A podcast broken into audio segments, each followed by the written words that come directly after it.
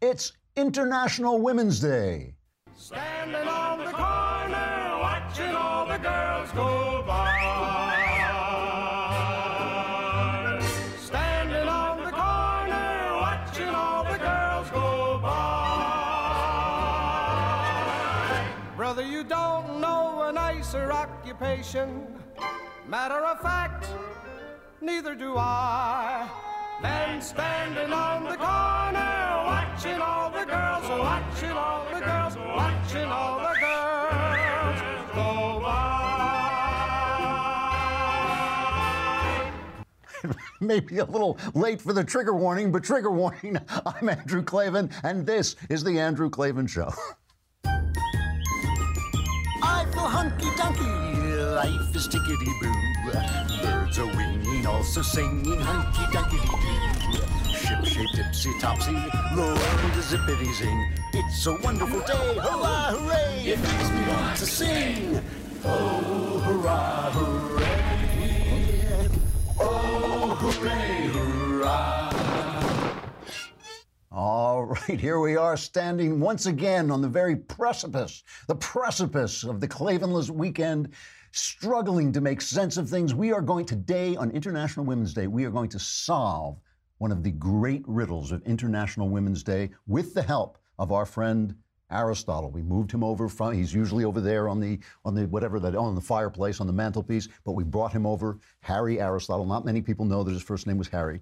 They used to call him Aristotle. He hated that. But uh, we're to, we're to solve a major, major riddle about International Women's Day. And we have Gale Holland from the LA Times. She covers homelessness and poverty. And we're going to talk to her about homelessness. We are going to solve this problem before I'm done. We're to have every expert on homelessness here because it's, it's insane. I mean, I don't know it, if you've seen the pictures of what is happening in LA. It, it, it looks like uh, it looks like Nairobi. I mean, there are places in LA that now look like Nairobi.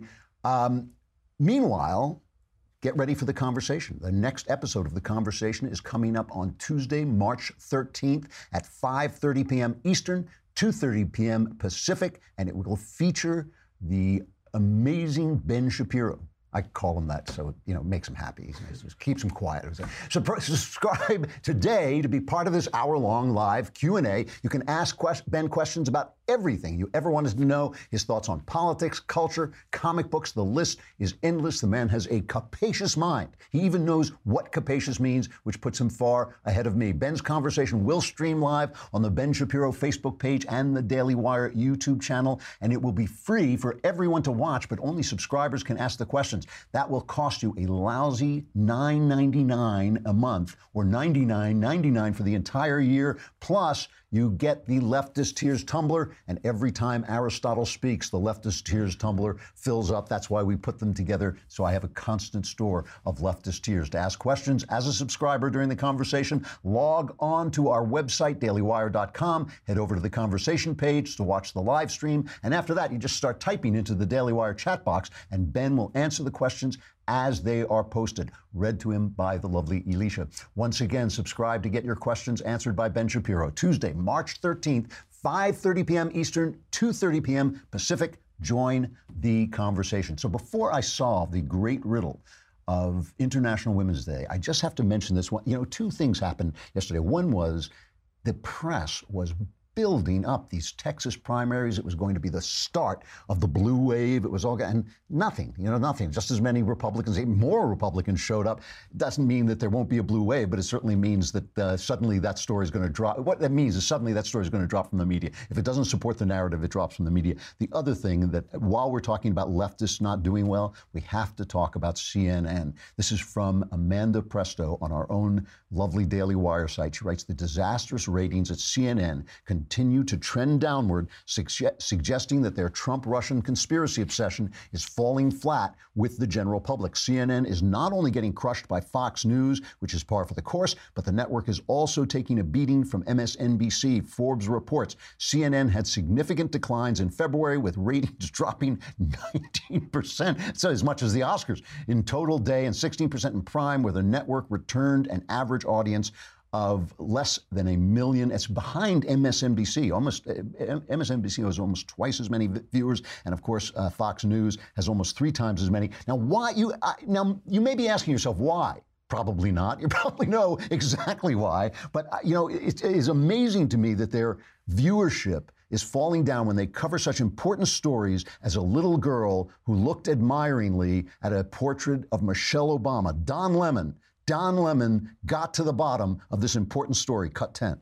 You said before that Parker believes Michelle Obama is a queen. Does she still think that? Parker, is Michelle Obama a queen? Uh, yes. Yes, she is. I guess that's Susan. She's a she's a superhero. She should be maybe she should be in the Black Panther movie because she's a superhero. Right, right, right. Maybe maybe Michelle Obama should be in Black Panther because Michelle Obama's a superhero. No. No. No. What is she? You're a queen. She's a queen. Oh. Nope, Dad, Don, you stand corrected. She's not a superhero. She's a queen. Uh, listen, I got to say she's right. Whatever Jessica says, it, I mean, whatever Parker says is right. So I'm I'm totally fine with that. How could CNN be losing ratings? I'm surprised they didn't ask her about gun control. That's, isn't that the usual thing they do? Bring on children and ask them about gun control? All right, here is the great riddle of International Women's Day, because I know you're all wondering about this.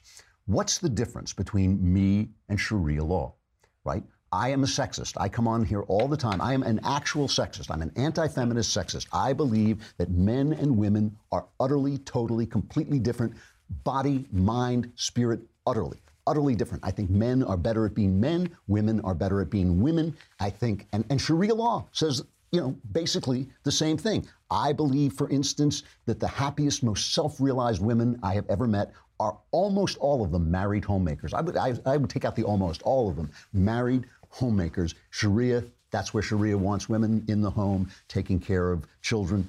I believe women would be wise to be chaste. I believe it's actually more important that women are chaste than men are chaste. Sharia says the same thing. I believe that women are happiest when they behave with some kind of modesty, that the new world in which women basically are displaying themselves constantly and, and cursing and not behaving modestly. I think they're making a big mistake. I think they would be happier if they were more modest. Sharia, same thing, right? Sharia's, and I completely agree. I believe that home and marriage work best by my observation, when men, the husband has a leadership role in the family, Sharia says the same thing. So here's the riddle. I am virulently opposed to Sharia law. I think it is an obscenity. I think it's an obscenity, not just for this country, I think it's an obscenity in the countries where they have it because they're Muslim countries. Yet, one of the biggest leaders in the feminist movement, Linda Sarsour, is a believes is pro Sharia law. She believes in Sharia law, and many, many feminists have stood up and basically supported her in this and have given Sharia law a pass. Nobody, nobody in the American feminist movement, nobody is taking on Sharia law overseas. Nobody is talking about it. Nobody protests it. Why am I protesting it? The sexist and the feminists are okay with it. All right. So let's let's look at this for a minute. Here is here is Linda Sarsour who is pro Sharia law. She says this. She says, "Oh, it's great Sharia law. Okay, you can't drive, but you know you can do so many other things. It's it's so wonderful." Here she is at the Women's March last year, to wild applause. This was a really successful speech. Assalamu alaikum. May peace be upon you, brothers and sisters. My name is Linda Sarsour, and I am one of the national co-chairs for the Women's March on Washington. I stand here before you, unapologetically Muslim American, unapologetically Palestinian American, unapologetically from Brooklyn, New York. Sisters and brothers, you are what democracy looks like. Sisters and brothers, you are my hope for my community. I will respect the presidency, but I will not respect this president of the United States of America. Now, I see no reason why Linda Sarsour should apologize for being from Brooklyn. But, as for the rest, as for the rest, she's pro-Palestinian, so that means she's anti-Israeli, and she is anti-Israel. She is p- proudly Muslim America, and she supports Sharia. Here is her talking about um, the problem in America, where uh, being such an anti-Muslim country, how bigoted we are, how terrible we are. And just listen carefully, because in here she protests against there being anti-Sharia laws, proposals for anti-Sharia laws. So listen carefully. I mean, if we want to uphold our values and we want to show the rest of the world how wonderful we are, well, we need to start here at home. Um, while we're talking about partnering with Muslim communities and you are a partner, you are part of the fabric of our society, our government operates massive surveillance program, unwarranted surveillance in Muslim communities, chilling free speech, making people feel afraid. I mean, a lot of Muslims have come to the United States to get away from regimes where they feel like their freedom of speech is infringed on, where they some people don't have freedom of religion. We come to the U.S. 22 states with anti-Sharia bills trying to ban us from practicing our faith. Mosque oppositions. We're fighting, you know, zoning boards across the country. Our kids are hearing this rhetoric. We have people, mosques being vandalized, kids being executed, Islamophobia, leaders on national television saying that, the, you know, holy wars and these people want to take over America. I mean, it's just, it, it doesn't, for me, reflect what we do stand for as a country. And these very, the minority in our country who has are the loudest voices are reflecting what we are. And that's not who we are as a country. Linda Sarsour tweets, you'll know when you're living under Sharia law if suddenly all your loans and credit cards become interest free. Sounds nice, doesn't it? Let me, let me read to you uh, an article today in the Wall Street Journal by um, uh, by Ayaan Hirsi Ali. Okay. Uh, this is in today's uh, Wall Street Journal. Now, in Saudi Arabia, the Crown Prince Mohammed, Mohammed bin Salman is making substantial changes, liberalization. He is letting women do more things. He's letting um, he's letting there be more entertainment. He is vis- he's visiting churches in Egypt. He's in England now, visiting with the women leaders, the Queen and Theresa May. Ayaan Hirsi Ali writes this about it. She says, in Saudi Arabia, governed by Sharia Islamic law, and it, you know who Ayaan Hirsi is, right? She's the anti-Sharia activist. She was thrown out of uh, the Netherlands for they said they said you know she's causing all the trouble. It was actually the people trying to kill her who were causing the trouble. She says in Saudi Arabia, governed by Sharia Islamic law, a woman must live under the authority of a male guardian, her wali al amr. The Quran says, "quote Men are the protectors and maintainers of women because Allah has given the one more strength than the other, and because they support them from their means." The General Presidency for Scholarly Research, an official body in charge of Islamic legal opinion, has issued a fatwa construing that verse strictly. A woman should not leave her house except with her husband's permission. Saudi women do not have freedom of movement and never become fully independent legal persons. Regardless of age, they need permission from a male guardian to travel overseas, apply for a passport, marry, or be released from prison. The guardian is usually a woman's father or husband, but can also be a brother, cousin, or even son. Imagine the humiliation, she says, of a middle aged woman having to ask a young son's approval for important and mundane life decisions. Guardian's reach doesn't stop at the border. Listen to this. This is amazing. Last April, Last April, 24 year old Dina Ali Lasloom was held up by Filipino authorities as she changed planes at Manila International Airport. Miss Lasloom had left Saudi Arabia against her family's wishes. Her Saudi uncles appeared and whisked her back to Riyadh. An airline official told Human Rights Watch he heard Ms. Lasloom begging for help before being carried out in a wheelchair with duct tape on her mouth, feet, and hands. The Saudi government said this was a family matter. She has not been heard from since, but her credit cards are interest free, so that's great. So Linda and Linda uh, Sar, uh, has said of Ayaan Hirsi Ali that she needs her butt kicked. This was one of her tweets. She needs her butt kicked. Here is let's listen to Ayaan Hirsi Ali responding to Linda Sarsour. Ms. Sarsour is hostile to me not because she knows me, but because she's a fake feminist. Ms. Sarsour is not interested in universal human rights. She's a defender of Sharia law. And the principle of Sharia law, there's no principle that demeans, degrades, and dehumanizes women more than the principle of Sharia law. And Linda Sarsour is a defender of that. She hates me, she hates Brigitte Gabriel because of that. Linda Sarsour is not a defender of universal human rights. She's a defender of Sharia law. She hates me because I expose what Sharia law is. What Sharia law is, is what the Islamic State of Iraq and Syria is doing. So let, us just broaden this out for a minute. Let's not just stick it to Linda Sarsour because the co-president of the Women's March, a woman named Tamika Mallory, remember she was the one who was thrown off a plane or something like that. She attended a speech in Chicago by uh, our old friend Louis Farrakhan, uh, and at this speech, Farrakhan railed against the satanic Jew. Uh, who works here, I think, doesn't he? no, no, maybe he didn't mean Ben specifically. He was, he was raging against the satanic Jew, saying, Powerful Jews are my enemy. And she was attacked for this, and she said that um, she, after two weeks of scathing publicity, Mallory issued a statement saying, Yes, I've heard the pain and concern of her fellow activists, but she added, Wherever my people are is where I must be because she is black. I guess that's who she meant by her people. Let's just listen, though. Forget about his Jew hatred, which is virulent. Let's forget about his anti Semitism and his bigotry and his nastiness. Let's listen to what he says about a woman's place and a man's place in the home. Nature. God gave man power and dominion. Then men cannot be a man unless he has power in order to exercise dominion. Yes, sir. That's the nature of every man. And whether you agree with me or not, in his nature, he knows he's supposed to have some power. Yes, sir. And he knows he's supposed to have rule, especially in his own house. Mm. And therefore, if he does not have the knowledge of how to establish his rule, yes, sir. and the woman see him weak and ineffective, uh-huh.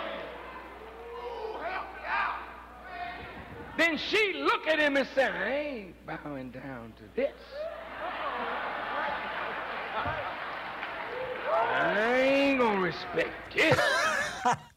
now, I, I, agree with them. I agree. Men, men, I think, are the natural leaders in the house. I don't do that imitation of women with the hand on the fist on the waist and all that. And I don't, I don't stoop to that. But, but hey, again, so how come I despise this guy and she supports him? How come these women march? And by the way, about Sharia law, you know, just in case you think it can't come here, in Sweden, in a landmark case, the Solna District Court has acquitted an Iraqi man suspected of abusing his wife by pushing her against furniture, pulling her hair, and hitting her face with a shoe. The court called the credibility of the woman's testimony into question, stressing her lowly parentage. In addition to stressing that the man came from a good family, unlike the woman, the court ruled that the fact that the woman turned to the police instead of the husband's family further undermined her credibility. In other words, she was not obeying Sharia law. This is in Sweden. Do you remember when Trump uh, talked about the problems in Sweden caused by Islamic immigrants, and the press went after him because what Trump said he said something had happened the night before, and it happened hadn't happened the night before. It had happened earlier. Uh, let's just play. This is back in February uh, of last year. Let, us just play uh, Morning Joe reacting to those comments at the time. Uh, this is John Heilemann with Mark Halperin stand, sitting next to him, who no longer works there because he, uh, he uh, harassed women. So let, let's listen to him mocking Trump and what he said. You mentioned Sweden. Uh, let's talk about that a little bit. President Trump leaving one important and very nice European nation, nation collectively scratching its heads after seemingly alluding to a terrorist attack in that country to justify his travel ban and other immigration policies during a rally in Florida over the weekend. Who would believe this? Sweden. Unfortunately, there was no attack on Friday night in Sweden. As one Swedish tabloid pointed out, the president, some incidents did occur across the country that night, but they ranged from a man setting himself on fire in Stockholm to a portion of a highway being closed due to weather. Also, there was a popular Swedish singer. His name is O. Thörnqvist one of my favorites. Oh, he's great. He experienced some technical difficulties during rehearsals for a competition, but besides that, it was a quiet evening in Sweden. The embassy there also released a statement on the matter saying, quote, we don't have any information regarding what President Trump was referring to in his speech, and we don't want to speculate. We have asked U.S. officials for an explanation.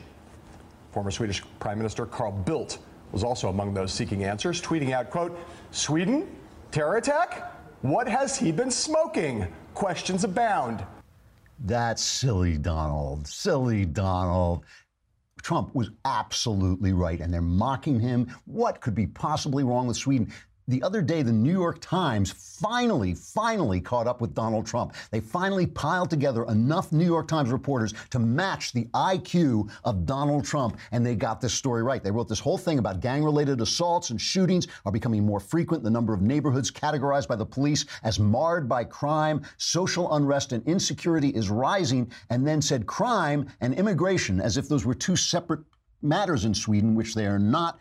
Crime and immigration are certain to be key issues in September's general election, alongside the traditional debates over education and welfare. Rapes in that country have gone up. This is Sweden, right? This is a place that's supposed to be like a Christmas card and was like a Christmas card, and now it's crime infested, rape infested, dangerous for women. Why? Immigration Islam coming in, Islamification coming in. Trump was with the Swedish president the other day, and he turns to him and says, "Oh yeah, I got this right." Some reporter was calling him out on it, uh, and he got it right. This is cut number four. Mr. President, I know that you followed the development in Sweden closely, uh, especially when it comes to immigration politics. Now that you spent some time with our Prime Minister, how do you view Sweden in general? What is your take and, and also on our immigration politics? Thank I think you. you have a wonderful prime minister, I have to say. We've gotten to know each other. Uh, certainly, you have a problem with the immigration. It's caused problems in Sweden. I was one of the first ones to say it. Uh, I took a little heat, but that was okay because I proved to be right. But you do have a problem, and uh, I know the problem will slowly disappear, hopefully rapidly disappear. But as far as our relationship with Sweden, it's going to be only stronger, only better. So, so this is real stuff. I mean, this is real stuff. This is really happening in Europe. They've now admitting the Germans are now admitting there are no go zones in Europe. you know, they're. I mean, Jeff Sessions is suing California uh, to make sure that we start to enforce border laws.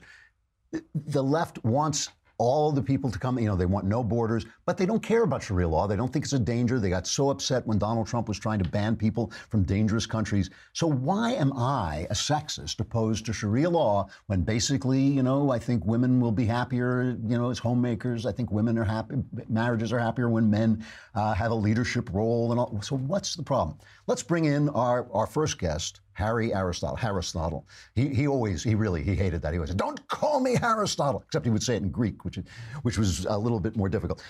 Eh, let, let me talk about Aristotle's view of ethics just for a minute. Let's say you got two guys, and both of them are faithful to their wives, okay? One of them is faithful to his wife because he's got a wealthy wife. He lives off her money. He knows that if she catches him, she's got people watching him all the time. She hires private detectives to follow him around. He knows that if he cheats on her, she'll dump him and he'll lose his meal ticket. Okay? So he's faithful to her. The other guy is faithful to her because he believes that he promised uh, fidelity in marriage. He believes in keeping his promises. He uh, believes that it would hurt her if he cheated on her. He believes that he himself uh, will be ennobled by being faithful in his marriage, and so he doesn't cheat on his wife. Which one of them is faithful to his wife? Only one of those people is exercising the virtue of fidelity. Only the guy who is doing it out of belief in the goodness of what he is doing. The other guy is just a louse who happens to be exercising his lousiness in terms of fidelity.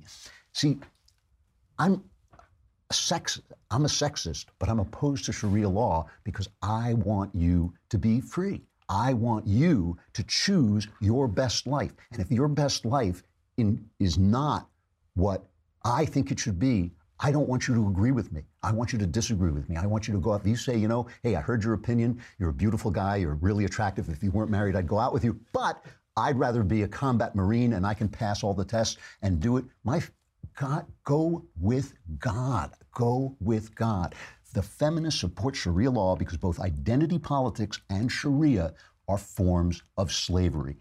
See, I don't see a woman obviously I see a woman as a woman, but that's not her identity. Her identity to me is with God. Her identity is in God. It's in her spirit. It's in her individual spirit. And only you, only that woman knows what, and God knows what that individual spirit was made to be. I tell a woman exactly what I would say to a man. Don't let, don't let the politicians of any stripe tell you who you are. Let God tell you who you are. And God will do that. He will do that in prayer and if, in reading. He will do it. And if you find that your happiness is not in what the feminists say it is, as I believe a majority of women will, then don't do what the feminists say. Don't do it, right? And if he, if it, if in your meeting with God your connection with God, you find that it, he does say, yes, your happiness was to be a combat marine or president of the United States. Hey, if, if you support the policy, I'll vote for you. I will. You know, I, it's no skin off my neck. I am not here to control your life. They are. The feminists are. And that's why Linda Sarsour and that other woman fit so well into the feminist, uh, into the feminist system, right? That's why Sharia fits so well into the feminist system. That's why feminists aren't fighting Sharia law. And I, a sexist, am fighting Sharia law because I want you to be who God made you to be. Now, I may have opinions about that, but my opinions don't matter. They don't even matter to me. All that matters to me is the development of your individual life and your individual spirit. Have we got Gale Holland? Thank you, uh, Aristotle, for coming on. But now we have Gale Holland, who is not an ancient Greek philosopher. She is an award winning journalist, however, who covers homelessness and poverty for the Los Angeles Times. She won a 2012 Investigative Reporting Award from the Nieman Foundation for a series about college construction abuses that she wrote with colleague Michael Finnegan. Her latest piece at the LA Times deals with the LAPD's rising arrests of homeless people. And in addition to the Los Angeles Times, Gale has worked for USA Today, LA Weekly, and more. Gale, can you hear me? Yes, I can. Hi. Thank you so much Hi. for coming on. Um, Certainly. I have uh, I have written for the LA Times. I know they have a different uh, political stripe than I do, but they've always been incredibly fair to me, uh, which is not true of every paper I've published in. So I've always uh, admired them for that. I, I, have read your pieces. Very glad to hear that. no, it, it, really is. It, it, really has been amazing. Um, I, have been reading your pieces on homelessness, and more than that, of course, I've been seeing what's going on in LA. I was in New York for Christmas, where the temperature was down below zero, and there were people out in the street, uh, you know, wrapped up in, in blankets. And I just, I was sitting there just thinking, this ain't right. Something has gone terribly, terribly wrong. So let, us start with this. The, the, reason this bothers me so much is because it wasn't always like this. I'm old enough to remember when it wasn't like this. In one of your articles, you, you follow this back to the 80s. What, what happened? Well, there was disinvest, disinvestment and closure of mental institutions. But the effects of that from the 80s are kind of over. Uh, there was, more importantly, I think there was a huge disinvestment and actually urban renewal, slum clearance of public housing. And there just is a segment of the population that has never been able to compete in the regular housing market. And that's just super accelerated now because coming out of the recession, the rents here and in other places have shot way up. And while there's a lot of people who never recovered from the recession, from losing their homes or their jobs or medical bills or other things. So, first, before we go on with this, what, what's the situation now? I mean, it, it, seems it seems to me just by the evidence of mine eyes, it seems to me that homelessness is now epidemic in L.A. Is that uh, fair to say? Definitely, it's epidemic, and and I think people there are people here who've been involved in trying to solve the problem since the 80s, and they all, to a, a man and woman, say that it's the worst it's ever been. So is that, is that true? You, there's one uh, line in one of your articles where you say that if you removed California, homelessness would be down in the rest of the country. Is that is that right? True? Like home, um, the national figures for the first time went up this uh, year nationally. Figures okay. of total homeless population, but if you took LA out, it the growth in LA, it actually wouldn't have gone up. It would have stayed steady. So oh. LA is a huge contributor, driver of the um, of the whole national problem. And we also have the most homeless veterans, and uh, which has been, you know, there was a lot of effort made to deal with that as a national problem. So, but so far it's helped, but it hasn't worked. So before we isolate this in California, you, you said that you felt that the uh, closing down of the mental institutions from the 80s, that the effects of that had passed.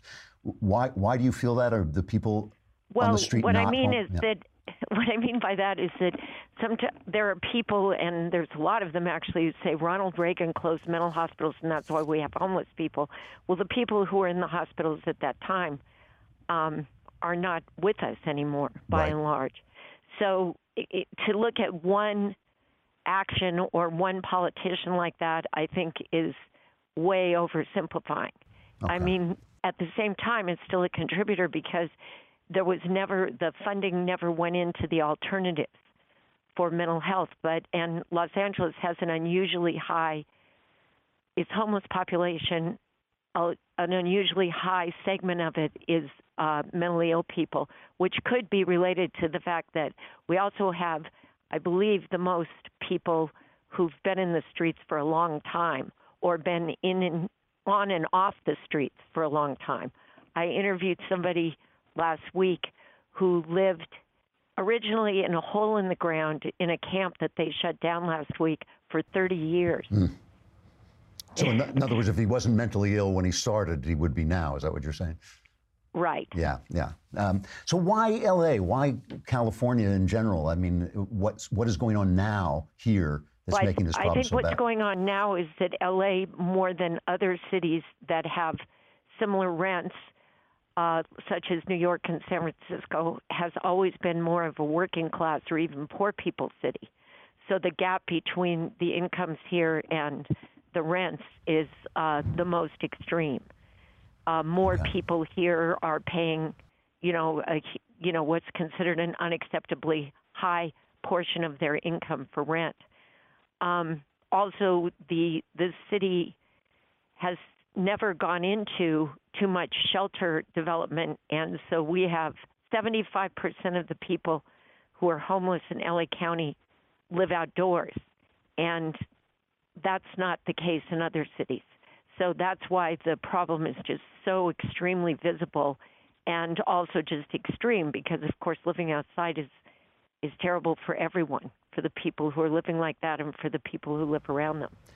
I remember uh, it was it was a long time ago, back in the '80s. Uh, there was a movement by um, people who fancied themselves rights activists saying that people had the right to live on the streets. They shouldn't be uh, taken off the streets by police. They shouldn't be rounded up and put in shelters. Is that still going on? Well, I think that the the people in LA who are involved in uh, services are trying to solve the homeless problem don't believe in forcible removal to shelters. Um, the the thinking now is that a lot of the problem with the shelters was that they were extremely um, unattractive to anyone. And I know one person said to me, I thought it was a good point. What kind of a shelter system do we have if people would prefer to lie in a doorway with a blanket to entering this shelter system? There's something wrong with the shelter system. Now they're trying to do a different kind of short term housing while they try to get people into permanent housing. Uh, uh, it, that's taking a long time to develop. There's going to be, or and there already is, objections in various neighborhoods to having the shelters there. People who are way out in the suburbs, which they are, there are camps all over the far-flung suburbs of LA County, um, are not going to go to Skid Row and go in a shelter. They're just as afraid of Skid Row as everybody else, or is repelled by Skid Row, um, depending on how you feel about Skid Row. But um, so there's I don't think anybody anymore that I know of feels that people should be need to be forcibly removed to shelters. That if they're provided without the barriers that kept people out of them in the past, and that's the the thinking and the uh, strategies that they're working toward. So the, like they're trying to get places for people, for example, to be able to bring their pets, because that's a huge barrier for some people, or to go into as a couple because shelters and much of the housing is gender, you know, is either all men or all women, and people in a couple don't want to split up. And uh, then in the past, you had to kind of earn your way into housing by uh, sobriety and following various rules. And now more and more there are the ideas get people into housing or shelter and then work on their sobriety and their other issues. So, we'll see how that works. So the idea is you wouldn't have to force people into shelters if the shelters were not so awful? Yes. Okay. And if the shelters were not all centrally located in um, a place such as Skid Row, which is the most concentrated single homeless area in the country, there's like can be like 2,000 people sleeping on the streets. So I, I understand uh, when people talk about this, they want to build more housing. That makes perfect sense. You've got somebody on the street without a roof, you want to build a roof. But is there some larger systemic problem here that that didn't exist before the 80s uh, besides the mental institutions? Is there some is there something I, mean, uh, unemployment is virtually non-existent right now. I mean, it's so low. Uh, i- is there something we're not dealing with uh, systemically that we should be? Well, there's not enough because there's not enough housing generally. The housing prices are so high, and people's wages do not match those. So it's just a gap. It's a huge gap, and part of it is that uh, as a society we rejected public housing as an alternative. And but I mean, you know, I, I've lived in LA all my life. I know what my parents paid for their house, and sure, wages are higher now, and you'd have to adjust. But the cost of housing is so extreme in in relation even to a professional income such as my own Mm, yeah. and such as my parents had. And um, I just am like one of the lucky LA people, and we all walk around talking about it all the time, who bought long ago, long enough ago that my house is worth a lot of money and my rent, my mortgage is such that I can pay it Right. Right. without re- a real problem. But again, because LA has always been, it's not like San Francisco and New York where there's like huge. I mean, the city itself, the the, especially in the downtown areas and the neighborhoods around downtown, there was lots of rental housing that was available to people at rates that were even like seven years ago, at rates that were not all that much higher than 17 years ago. But in those past years, since the recession ended, the rates are just phenomenal. They've gone from hundreds of dollars to thousands of dollars. So, so there's all this money, right? Uh, There's, there's I, I believe that I can't remember the numbers. It was, a huge no, uh, amount of dollars being poured into this problem. Is, have I got that right? Wasn't that something that was voted yeah, in? it's it's uh, the voters approved two different measures that, uh, in aggregate, are going to create 4.6 billion dollars to build housing and provide services to homeless people. Does and that- basically, right now, what's going on is that's the thought is that that's going to take three years to really make any impact. So now they're they're kind of desperately trying to get some interim measures off off the ground, including more shelter space, and but again, trying to make the shelters such that people will want to will prefer them to sleeping on the street now, and now, they need to go out and find all these people that are living in these camps and because we have la county has you know has a lot of riverbeds believe it or not even Yeah. though we're always in a drought Yeah. it's a really um, vast and varied kind of landscape so if so- you if you had to guess, and I won't obviously hold you to this prediction, three years from now, do you think it's going to be any better? I think it'll be better but i don't know how much better Hmm. I, is, is- yeah. Well, their goals, I think, are to get 50% of the people living in the streets off the streets, and that would be huge. Right. Wow. So, in that sense, I mean, it's also what's better. Like, is better people not having to see camp encampments?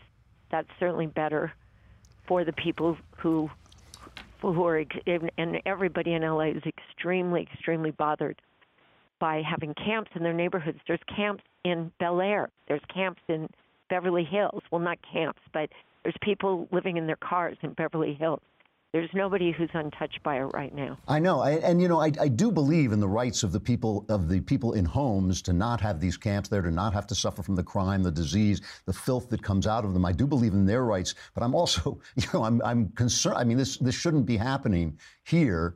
It, it seems to me. I, I remember uh, flying through this, uh, actually passing through the slums of Nairobi many, many years ago, and thinking, "There's wow, there's nothing like this in the U.S." But now, when I look at these places, it, that's what it looks like to me. It looks like Nairobi, and I, I think there's got to be there's, uh, you know, this is probably outside of your bailiwick, and if you can't answer, I totally understand. But if you're an ordinary person and you want to do something about this, is there is there any systemic thing that you would be looking at? I mean, is there uh, a- an approach that an ordinary person or a church should take to this, or is it just kind of starfish, throwing starfish back in the sea, finding uh, shelter for this one and that one?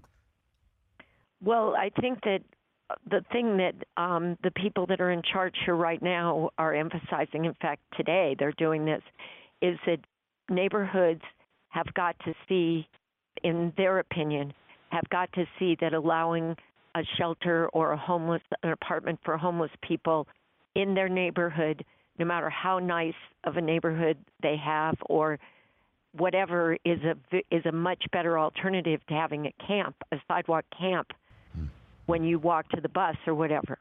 And that's that's what they think will help is if everybody in the city and county see that in their interests. And thus far, in the past year, there's been a lot of um, pushback and delays for housing projects because of people's objections. Sure. There's also a, a big issue about like where to put them, and again that uh, the idea being they're not all going to be in South Los Angeles, which is like where the poorest of the or many of the poorest people in LA live. That they should be different places because the people again who are in the camps in these neighborhoods, it's amazing when you talk to them how that they actually come right from that neighborhood. Like you go to a riverbed in Azusa and you go, well, where'd you grow up? And they're like, well, I grew up four blocks away. Ah, right, because the, the price. So- yeah. Yeah. Well, uh, so I think that's yeah. the biggest thing, and and also just to, co- they're trying to coordinate and organize the whole thing because it has been, as you said, the starfish methodology of, you know, there's a lot of people who, it's an amazing amount of people in Los Angeles who drive around with food and and hand it out to people and and bring you know warm clothing and all kinds of things, but that doesn't really that doesn't get people off the street. It doesn't solve the problem. Uh, Yeah. Gale Holland, I'm glad you're covering this for the Los Angeles Times. I hope you'll uh, keep at it. Um, and it's I really appreciate your coming on to talk about it, and I hope you'll come back. Oh well, thank thank you for the opportunity. Thanks, thanks a lot. Okay, bye bye. Bye. Uh, that's so frustrating, this thing, and it's like this vicious cycle because once they're out in the streets, she's right. They, you know, that that contributes to mental illness, contributes to drunken. Who wouldn't drink if you're out in the streets? But I also understand why somebody buys a house in Bel Air and says, you know, I paid a lot of money for this place. I don't want these. You know, I'm, I'm going to meet with a guy uh, who today I'm going to have coffee with a guy who is uh, has an association in West Hollywood where basically I am, and uh, talk to him about it too. I just I just think it's amazing. It's, it doesn't make it doesn't entirely make sense to me. I don't feel like I have a grasp on this. I understand that the housing situation is bad, but it seems to me that there's a social situation here that is also a problem. All right, stuff I like. Some stuff I like. so, in honor of Women's Day, in honor of International Women's Day, I'm going to ask the biggest and most important question that women have How do you find a nice man? You I, you know, because I, here's another Sharia thing that I believe. I believe it is your happiness is far more connected. A woman's happiness is far more connected to who she marries than it is to her job. I believe that is true. It, tw- 20 years from now, if you're a young woman, 20 years from now, you will be more happy if your relationship is good than if your job is great. I, you know, I, I'd probably be hit by lightning uh, for saying that in some places stories, there are a lot of stories that talk about, that pit two men against each other, each one of them representing a kind of manhood. And one of the things about feminism is I feel that feminists have so uh, unicized, castrated the domestic male, the father male, the male who uh, runs a household. They have so taken away from him uh, his authority and his manhood that men have started to identify with the outlaw male more than the domestic male. And, uh, you know, I look back on older stories, a famous movie called The Desperate Hours with Fredric March and Humphrey Bogart, in which Bogart plays this gangster who, with his mob, breaks in to the most anodyne, you know, white bread suburban home. And Fredric March, whose only claim to uh, tough guyhood is that he was in World War II, the two of them face off. And there is, it's this wonderful, wonderful battle uh, that they fight for the family. They fight it over the loyalty of the son. They fight it over uh, the safety of the wife. They fight it over everything. Here's just this little, little clip. The only thing I could find, I took this out of the trailer for the film, uh, at which Bogart just expresses the rage he feels that Fredric March gets all the respect. Shut Mr. Hilliard. Mystery called you. You can't turn this on us. I got my guts good and full of you, Mr. Hilliard. Guys like you, smart-eyed, respectable suckers.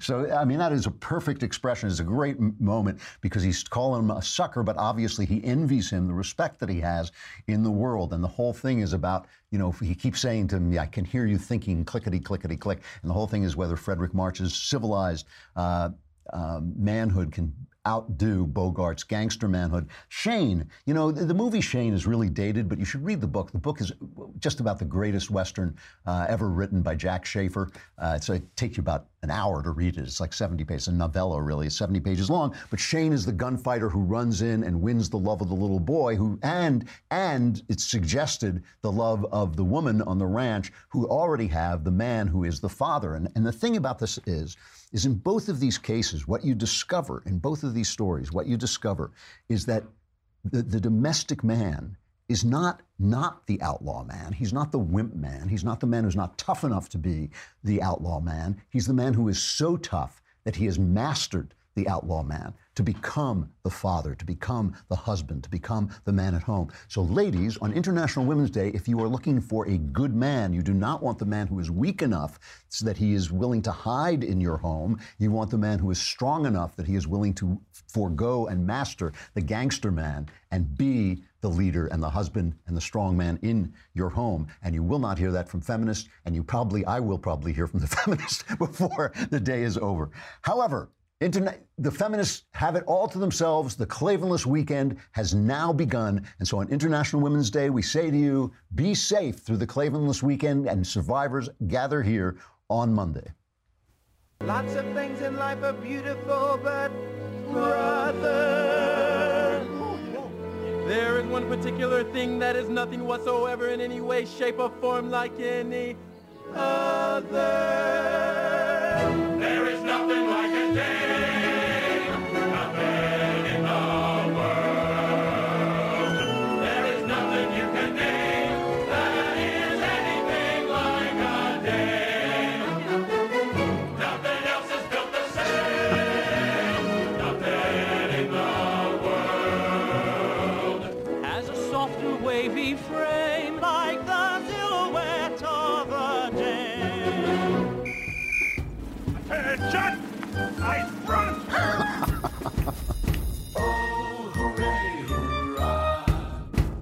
The Andrew Klavan Show is produced by Robert Sterling. Executive producer, Jeremy Boring. Senior producer, Jonathan Hay. Our supervising producer is Mathis Glover. Technical producer, Austin Stevens. Edited by Alex Zingaro. Audio is mixed by Mike Coromina. Hair and makeup is by Jesua Alvera, and our animations are by Cynthia Angulo and Jacob Jackson. The Andrew Klavan Show is a Daily Wire forward publishing production, copyright Forward Publishing 2018.